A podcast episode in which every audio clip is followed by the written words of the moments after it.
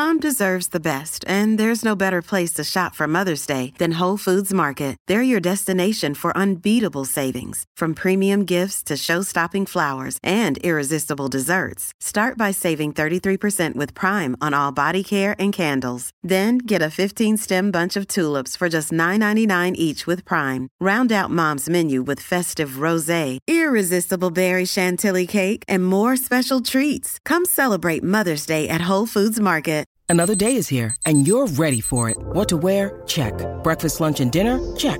Planning for what's next and how to save for it? That's where Bank of America can help. For your financial to-dos, Bank of America has experts ready to help get you closer to your goals. Get started at one of our local financial centers or 24-7 in our mobile banking app. Find a location near you at bankofamerica.com slash talk to us.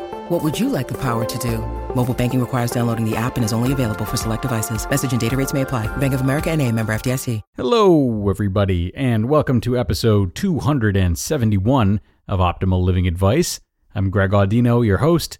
Thanking you for being here today and stopping in. And I think you're going to like today's question, as it will certainly speak to a large number of people, particularly people who might be devout listeners to either this show or any other show in the OLD network. This question is about productivity and the anxiety that can come with not being productive enough. What does it mean? How do we combat it? All that good stuff. I'm going to let today's asker tell it through her own words though. So sit back and relax. We're going to get into this Q&A now and optimize your life. I'm just trying to be a productive human being, but it makes me anxious just thinking about everything I want to do, which causes me to procrastinate or to just simply not do anything, which then causes more anxiety. On a good note, I'm in a stage of life where everything is great. I'm almost 27, happily single, no kids, I have a fun social life and a good enough paying job that I actually love but my mind is racing 24 7 with things to do. I want to work out, read, meditate, but I never make a single effort to do so. I don't even answer text messages and emails on time, personally, not work stuff. Again, these are all things that I genuinely want to do, but the productive anxiety gets the best of me. I end up doing other irrelevant tasks that are not a priority. I've tried using planners, calendars, making lists, creating a schedule, but I never follow through with any of them.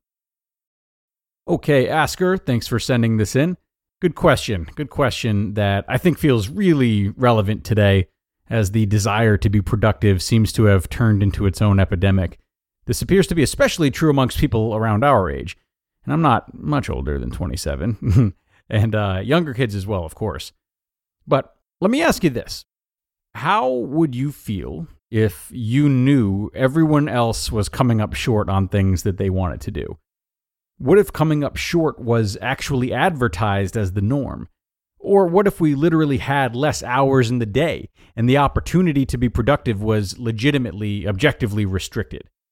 Now, I don't know what your answers would be, but for me, there would be comfort in knowing that everyone was in the same boat and not hiding behind some type of facade, leaving me apt to criticizing myself for not doing more. And I would also want to double down on the important stuff and encourage others to do the same. So, again, maybe you'd have a similar response, maybe not. But although each day is limited to 24 hours, I would like to take it upon myself to assure you that there is a lot of truth to the other questions. People are constantly left wishing that they had done more, agonizing over it even, yet not talking about it. This is a very normal part of life for those who are privileged enough to have different sources of self care based productivity available to them, like you and I are. This is, you know, it's not made to minimize your situation. That's not what I'm trying to do because it can be very troubling, but rather to let you know that you're in better company than you think, especially during this phase of your life, which really can't be overstated. You know, you're swinging into a time in which it's it's going to become clearer and clearer that you can't do everything that you once thought of doing, whether due to circumstances in or out of your control, whether it's on a big or small scale. The amount of lives that you've dreamt up for yourself at one time or another are going to have to be waved goodbye to more and more often. And, you know, of course, that's scary. It's new, and your anxiety is trying to protect you from this unfamiliar seemingly hostile terrain.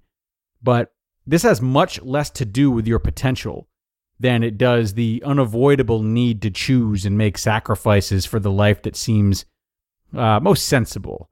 And until we get comfortable with those sacrifices and see the meaning that comes with them, we can get hung up on the idea of what life does make the most sense for us again. And sense refers to both logical and emotional sense.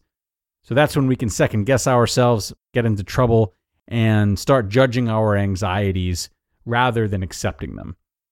But maybe, you know, just maybe, you're already making the most of your time.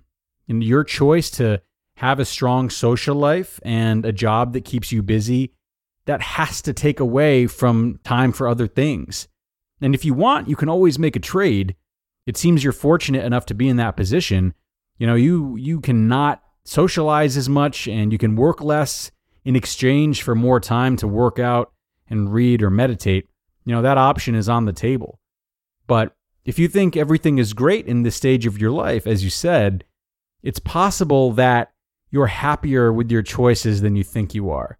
And that this struggle that you have is more bred from an unrealistic idea of how much time and energy you have, uh, or maybe just an unhealthy view of productivity altogether. And all right, so I've talked a hundred times about how to ease into new habits and how habits are formed. So let's skip all that for now and instead think about some questions you can ask yourself to get to the bottom of what's really going on here. Now, first, does something feel off existentially? So, are some of the ways in which you're not staying productive really tied to your values or not? So, for example, um, not working out, which you said, uh, that becomes more of a concern if you have aspirations of becoming a personal trainer and health means a lot to you, rather than if you just want to, you know, passively stay healthy. Um, or maybe Productivity itself is the value, and it's not so much about a certain task. Should this be the problem, what's the narrative for you surrounding productivity or productive people? Do you kind of look down upon others who aren't productive? Uh, is it possible that you emphasize it so much that the act of staying productive has just become unpleasant? Depending on how you've been conditioned to approach work or adulthood, Maybe those around you believe a non productive life is a life wasted or a life lived irresponsibly, and in reality, this is more to please someone else.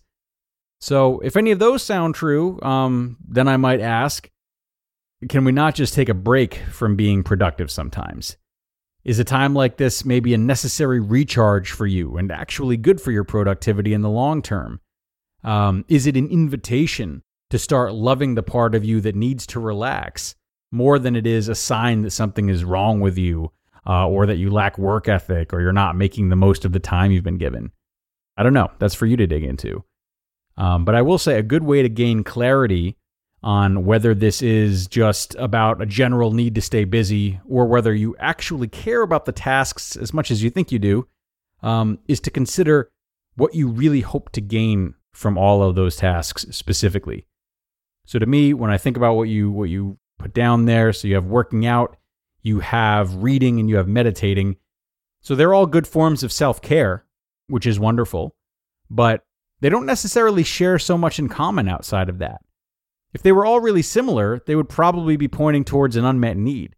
But in this case, the only string that I see connecting them is that, yeah, they're popular self care techniques for mind and body. So it feels like it's worth it to think about whether this is about you chasing a need to try to cool down and center yourself, or again, about maintaining an image or an opinion of yourself as a productive person, or maybe something in between. But whatever the case may be, and until you find the answer, know that you're making both a conscious and a subconscious effort to look after yourself right now. And that might not be possible without a degree of anxiety. Hey, it's Ryan Reynolds, and I'm here with Keith, co star of my upcoming film, If, only in theaters, May 17th. Do you want to tell people the big news?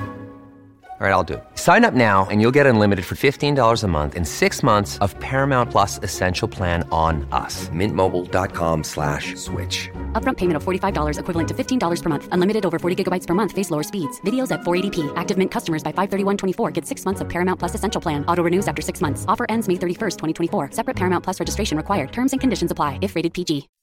Asker, thanks a lot once again for submitting this question, and I hope the answer here has left you with some helpful points to consider.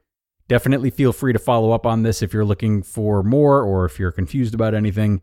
And everyone else, if you have a question you'd like to submit to the show, you know you are more than welcome to do so. You are encouraged to do so. Email me at advice at oldpodcast.com and I will help you out. We can even keep it to email if you're just looking for some quick pointers or maybe don't want it read on the show. Whatever you need. It's time to wrap up, though. I thank you as always for being here, everyone, and I will see you all in 272, where your optimal life awaits.